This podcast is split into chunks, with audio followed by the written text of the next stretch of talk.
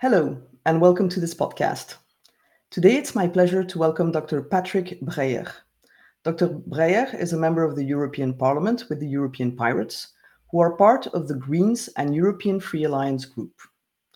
As a member of the Committee for Civil Liberties and Home Affairs and of the Legal Committee, his political work concentrates on safeguarding fundamental rights in the digital age, especially with regards to privacy, citizen participation, and democracy.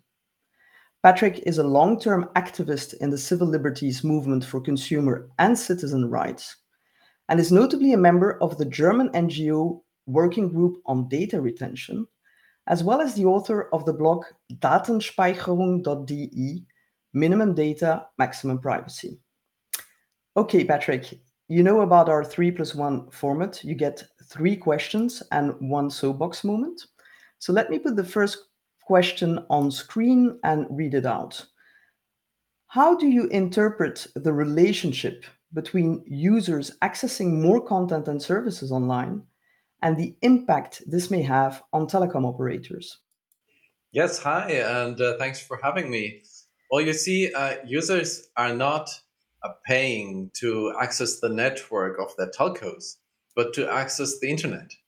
And it is also a right under the uh, EU's open internet regulation that users can access whatever content they, they wish without uh, arbitrary intervention by their internet provider. And they are paying for the right to have this access. So the variable cost of data volume for telcos is neg- negligible. So um, what really costs the money is building the network, uh, uh, uh maintaining the network, uh, managing subscribers, etc. But the amount of data that these subscribers send over the network is a fraction of a fraction of, of a euro, um, if you look at the cost of it. And you can tell by um, looking at the increase in, in flat rate subscriptions all around the world uh, and you can also see that, by the way, telcos offering these services are often increasing their profits. So they're not exactly uh, poor. Okay, so basically, um, when we're talking about accessing more content, content, we're talking about variable costs, and you're saying the the big portion of the burden is the fixed cost of putting the fiber, the the the, the cables uh, to to the homes but afterwards, whatever more bits, bytes that are uh, used do not make such a big difference. And as you said, users are paying for it through their subscription. And when they use more, they increase uh, the price of their subscription. That's um, right. Yeah. So we know that there's a conversation that was kickstarted before summer break uh, coming from telcos in terms of uh, what they call fair contribution. What do you think are the inherent dangers, if any, of big tech being requested to pay for the network of telecom operators? Well, you know, this is an old concept that we know mm. uh, looking back at the telephony era. Uh, you know, it was basically calling party pays. Mm. And um, this was one of the reasons uh, why some phone calls used to cost a euros a minute, uh, cross border phone calls in the past. And so these uh, termination monopolies of, of telcos that were used to collect money from anyone reaching out to their customers were really bad for everyone, except for the telcos, of course. And in fact, in 2012, uh, this concept was discussed and discarded at the International Telecoms Union. So they called it sending party pays uh, uh, principle there. There was a huge uh, backlash at the time and also, the EU's regulator, BEREC, has investigated the issue several times and has repeatedly come to the conclusion that uh, introducing this for the internet is uh, dangerous and unworkable. So, if the Commission still moves ahead with this uh, proposal, it can only be explained by a capture by European telecom interests. Surely that cannot happen in Brussels, a capture by interest. um, but but yes, I, I, I see your point that this is not a new discussion. It's just being marketed as new with with the fairness eh, on top instead of the sending party pays uh, label. But the principle is the same. and I'm old enough to remember um, having grown abroad uh, that uh, you know when we called uh, back home that was once a month and we were all fearful of the invoice we would receive back then so thank god the internet solved that uh, connectivity issue um, let me go to the third question um, because it, it's more anecdotal but it's also one that has been put forward do you think it's appropriate to compare the contribution of big tech and of telecom operators in infrastructure as suggested by some? Well, look, um, the former Commissioner uh, Neelie Kroes herself acknowledged a few years ago that this is not an adversarial relationship because content providers create the demand for um, buying the telcos products. So the telecoms industry uh, pro- benefits from the increased internet usage because they can sell uh, more and more and more expensive, uh, extensive plans to their customers due to the increased um, use.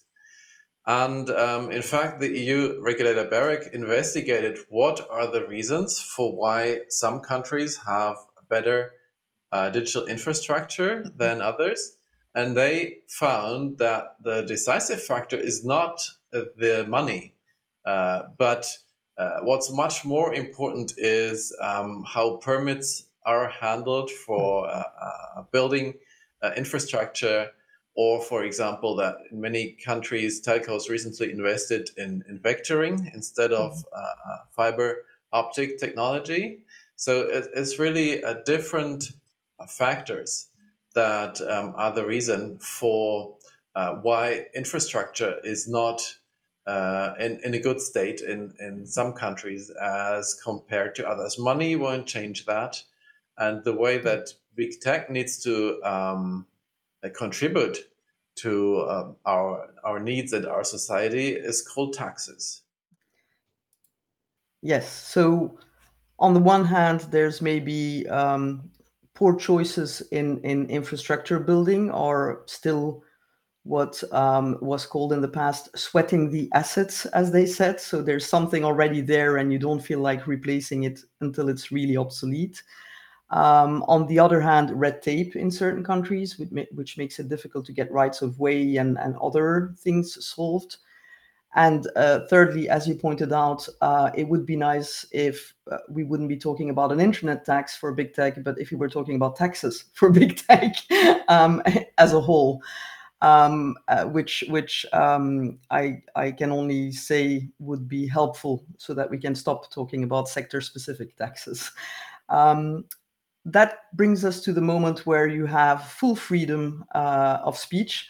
Um, you always have full freedom of speech, obviously, uh, which is the soapbox moment. Um, I've put on screen uh, Roberta Metsola, the President of the European Parliament, Ursula von der Leyen, President of the European Commission, two strong women uh, that can decide a lot or at least can influence a lot. Uh, please take one to two minutes and go for it.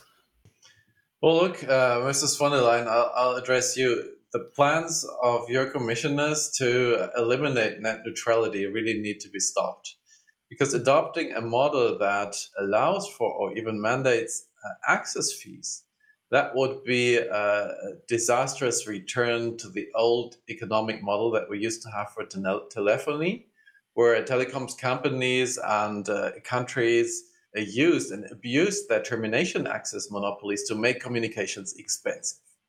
And therefore, we call on you to develop and pursue a better strategy for promoting connectivity in Europe than uh, uh, introducing these access fees.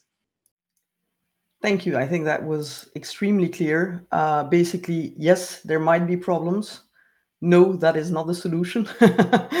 but um, decisive action should be undertaken by the European Commission to address the real problems. Um, let's hope that, uh, you know, maybe not uh, Frau von der Leyen herself, but someone from her cabinet hears you uh, and um, I'm sure that we will continue this discussion in the next months uh, with rumors of consultations and of fact finding missions. So, um, to be pursued, I would say, in the future. Thank you so much for uh, agreeing to participate. Thank you for having me.